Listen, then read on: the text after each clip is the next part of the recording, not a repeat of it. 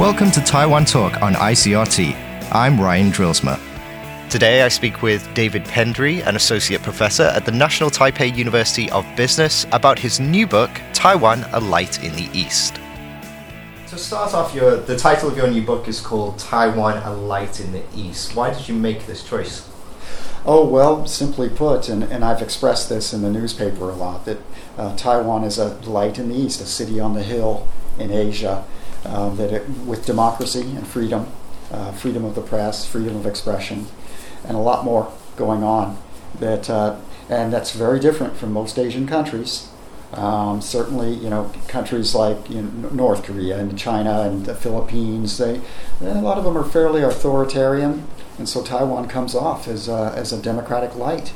Um, could you briefly talk about the content of your book and what each chapter is about? Okay. Uh, the first chapter, a brief introduction, and then I talk about Taiwan history, politics, and culture. And that's pretty much what it is. A lot of that, a, a good portion of that is well known already Taiwan's history and its current politics. But I do have, I think, some you know innovative or just some thoughtful um, examinations in there.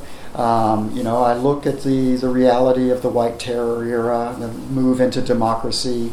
Um, one point I made was with the colonial periods in Taiwan, the different countries that were here leading up to Japan, um, they were all like enforcing foreign languages in Taiwan to be taught. Mm-hmm. Um, and I think that that introduced an, a, a, um, a focus on foreign language in Taiwan, and I think that continues to this day. I have a look at the idea of independence in Taiwan, and some some people think my views are a little controversial because I'm not just a solid pro-independence guy. Okay. I sort of look at it from what I think is more of like an international law perspective. And so I have some ideas, and I talk about ways that we might get through this kind of conundrum. Yeah. Then there's a, a look at uh, education and academia. A lot of that is my personal experience and I talk about my own sort of teaching methodologies. But I do t- take a look at some of the modern things that are going on in Taiwan, the 12 year education, some of the projects that are being done by the, the Ministry of Education, which are pretty cool. Some international projects are being launched, some things like that. Okay, so that's education. Then I'd look at Taiwan identity which has become a kind of an important part of my experience here. How Taiwanese I can be. I've written about that in the newspaper, being a foreigner. Mm-hmm. You sort of have two identities, which is always true. Um, and then just Taiwanese identity, which in these days, a lot of that, it's becoming more and more Taiwan as Taiwan. Taiwanese people are reflecting on themselves as Taiwanese people. They don't see themselves as, as, as Chinese much anymore. Um, and there's not really any sort of world citizen or even Asian look. It's much more like we are Taiwanese. So that's becoming a reality. And then um, uh, the Taiwan aesthetic, I defined it this way. Um, a set of ideas about style, taste, and expression, and a worldview expressed through outward appearance, behavior, and actions. Okay. This might be called a philosophy of ideas, or a uh, sort of a history of ideas, a Weltanschauung worldview, um, a cosmology, a posture from which we view the world. It's visual principles, yeah. um, optic, discernible, sensible, and even that which is being in our lives. Okay. Um, this is sounding a little bit like identity now, but that's sort of what the aesthetic is. It's the way people express themselves, the arts they make. Okay. Now, in Taiwan, the Chinese world, the Chinese art has influenced Taiwan a lot, but at the same time, it hasn't. A lot of, of Taiwan art was actually influenced a lot by Western art. And a lot of the modern art in the last 50 years has been very westernized. Then I look at the future in Taiwan and I look at a pretty positive light. A lot of the uh, business and econo- economy in Taiwan looks real positive going forward. Then I have a piece called The Termite in Taiwan. You asked about that. Yeah. And yes, you're right. In some ways, and I mention this in the book, some people might think that's a little negative, this sort of little insect that can be squashed under your heel. Mm-hmm. Is that Taiwan? And that hasn't really been Taiwan. My point is that Taiwan is like a little guy that can make a big difference. In what sense do you mean Taiwan can cause a big difference? through the democracy and through its, uh, its statement as a nation, as it were um, that it's seen as a positive. Some people say we might influence China positively, that China could turn democratic. People have dreamed about that for many years. It hasn't quite happened. What made you combine all these ideas and all this analysis into one publication?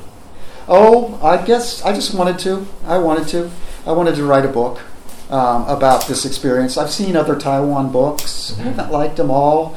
I feel that there's a there's there tends to be too much sort of like fervent pro Taiwan stuff written in the books. Okay. And I didn't want to go that route. I wanted it to be more objective, right? So I wanted to do that. I wanted to create an objective view, what I thought an analytical view, as I Yeah. say, methodological, almost scholarly, um, as best I can.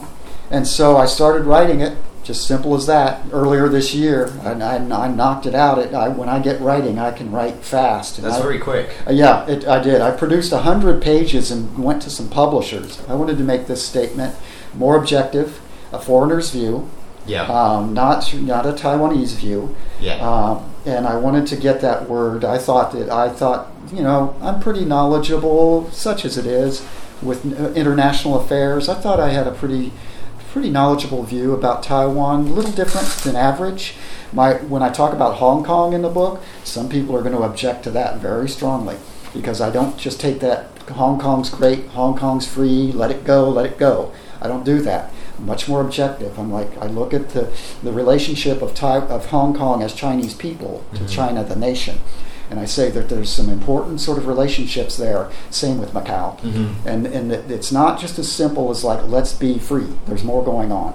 Okay. Um, you say as well as being from an analytical perspective, the book is also written from a personal perspective, and it it, it does read as uh, a little narrative in Narrative, in some okay. places. Okay. Um, why why did you choose to write it this way? What advantages do you think this brings over a purely analytical piece or a personal diary? Well, it's a good question because most people would expect mostly an analysis, analytical. Mm. That's what they want, and they they sort of want that sort of political angle.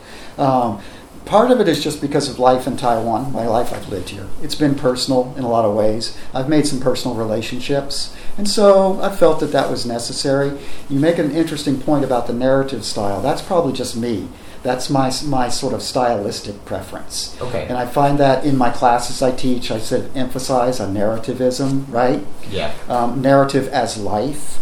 Uh, life is narrative, as one theorist has put it, and I often say that.